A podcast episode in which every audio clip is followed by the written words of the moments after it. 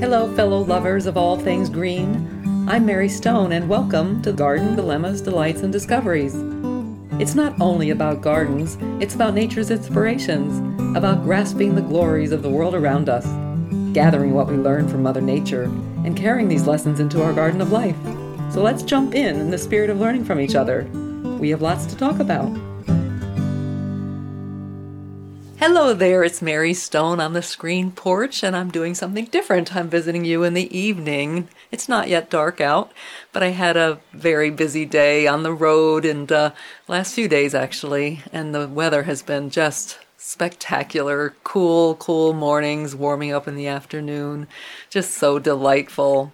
And before sitting with you this evening, I have to say I discovered that the robins are once again nesting on the viburnum outside the kitchen window, and I look forward to seeing what will come of it. And I'm saying that not knowing for sure that I was going to be able to see the nest because it's much higher in the viburnum this time. And the nest is so unusual because they started building it and it was very loose and then they actually added a second layer so it almost looks like a condominium a nest condominium. And at first i didn't think i'd get to see the birds in action but uh, you can see them from the second floor. So there you go. It just goes to show there's more than one way to look at things isn't there? We spoke about another robin family in episode 16 one world robins of renewal that i invite you to tune into. It's such a heartfelt story that had a sad Sunday that turned around with some happy sounds of their morning song, Cheer Up, Cheer Up, Cheer Up. I think you'll adore this story. I'll put a link in the show notes. Thanks to those of you that reached back after last week's chat about the mile a minute weed dilemma. I visited with Elizabeth, a lovely client who moved back to Blairstown from Chicago to be near her family. She purchased a farm built in the 1800s what a treat to see the outcome of a renovated and restored home, painted in a dramatic yet soothing shade of dark gray with black trim. She implemented the design we worked on, filled with native plants and natural hardscape materials to enhance the gorgeous property's views and function while being kind to wildlife. Elizabeth shared her mile a minute dilemma, squelching a shade garden she had planted. This year she'll stay on top of weeding it out, as we talked about last week. And she's also been pulling the Virginia creeper vines from her trees, which I never considered as a dilemma. I always thought of it as a favorable vine enjoyed by wildlife. Though I suppose if the foliage gets so aggressive that it inhibits the photosynthesis of the host plant, it could be a problem. But unlike wisteria, it doesn't choke a tree by the nature of the vine, which adheres to things with many little suction cups, kind of like what octopus have on their arms. I guess those are called suckers. It's really quite nifty, the design. And it turns out also that Virginia creeper is often confused with poison ivy, which leads to this week's story that starts like this. Hello, fellow listeners and readers. When I was a girl, my sister dared me to rub a leaf all over myself. Even then, I was a plant person and always up to a I dare you challenge. The leaf was in a group of three, and I picked one and dutifully painted myself with it I bet you know where this is going. I'm allergic to poison ivy, as are about 80% of us, some more than others. My reaction was awful, big surprise, causing my eyes to swell shut. Most people will react more to a repeated or extreme exposure, such as what dear sis challenged me to do. Long forgiven, though my counter challenge to ride the red flyer wagon down the steep drive left permanent scars on her knees. Smiley face. And it's true, she has a big scar on her left knee, I think it is. What's the bright red vine I have growing up my tree? Poison ivy? asked Josephine of Andover, New Jersey. As poison ivy turns a glorious bright red in the fall, it could be, but so does Virginia creeper. The two are often mistaken for one another, but the telltale sign is Virginia creeper has five leaflets, poison ivy has three. And Virginia creeper has dark purple berries in the fall, while poison ivy has greenish white ones.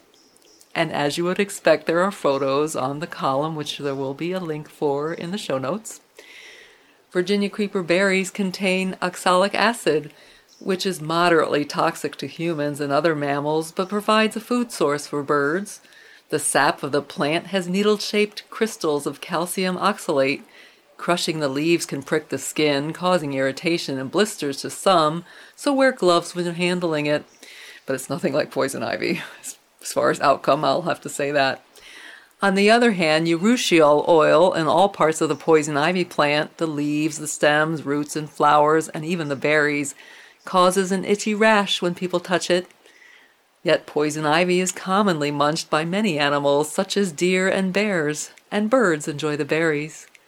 Both vines can cover trees or shrubs and even kill them by shading their photosynthesizing ability, which is why Elizabeth pulls them from the trees. But I adore a Virginia creeper scrambling along my boulder wall.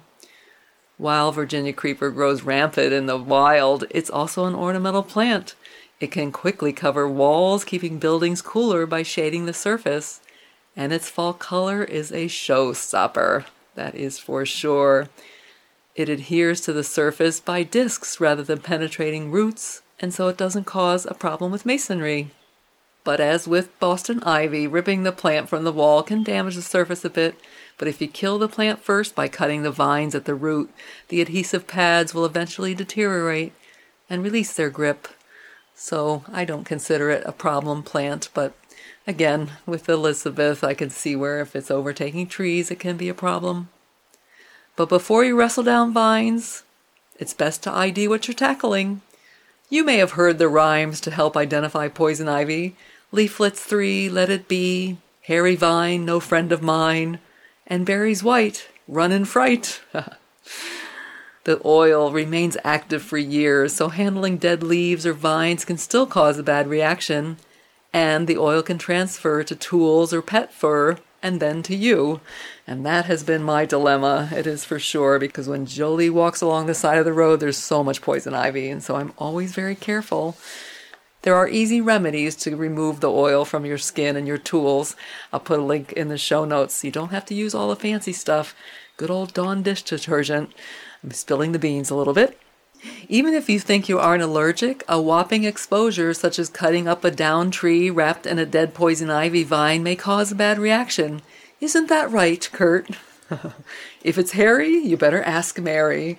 That was the funny ending of that story. I mean, it was interesting. It was the middle of winter when my neighbor and Kurt went to tend to this tree that fell across the driveway. And I warned them that that's a poison ivy vine, but they tackled it because both were not allergic. But Kurt got a heck of a case of poison ivy because of the overexposure, so be careful, like everything else. Speaking of neighbors, every time I walk the roads with Jolie, we stop at Susan and Don's house because she has to see if they're out working in the garden. And they were this week. In fact, Susan was tackling an invasion of wisteria left behind by Don's sister, who once lived on the property where they built their new home. I introduced you to Don and Susan in episode 96 Mending Fences with Forsythia. Susan showed me the thick wisteria roots trailing the surface. Talk about an octopus of roots! It was crazy. I never had considered that it would trail that way. And it is true that wisteria is considered invasive, unlike Virginia creeper, which is not invasive. In fact, because it's native, it can't be invasive, and it's something you can manage, as I said. There's a little bit of a side note. I'm going to share it because I, I really think it's important. And that is that sequel to Mending Fences with Forsythia is the neighbor was very irritated that Don actually just kindly mowed in front of the fence when he was mowing his lawn. And he took great offense. He made, such a big deal about it that he put up signs about no trespassing. I mean, they're so unsightly. Now, Don and Susan get to look at signs in addition to the chain link fence. So, for sure, her forsythia patch will have to be planted. But it just seems so odd to me that they're so angry about this piece of land that um, was once a right of way that the Don's sister had access to. And it just makes me think like invasive plants, anger can get invasive too. Rather than that, we should show kindness and love for each other and be neighborly. Treat your neighbor as though they're family because we're all one in this world. So, anyway, hopefully they will work it out. And if they approach it with kindness and love, perhaps the neighbor's point of view or invasive anger will heal and they can become great neighbors, which is far better than having fences as neighbors, right? So thanks for coming by. I always enjoy our time together and I appreciate it so much, all of you that write back to me and those of you that subscribe, I want to thank you. And I invite those of you that haven't to do that so it magically appears in your feed. And please share the podcast with a friend or two so more can join us in learning and growing in the garden of life. It means so much. See you next time. You can follow Garden Dilemmas on Facebook or online at gardendilemmas.com and on Instagram at hashtag Mary Elaine Stone. Garden Dilemmas, Delights, and Discoveries is produced by Alex Bartling. Thanks for coming by. I look forward to chatting again from my screen porch. And always remember to embrace the unexpected in this garden of life. Have a great day.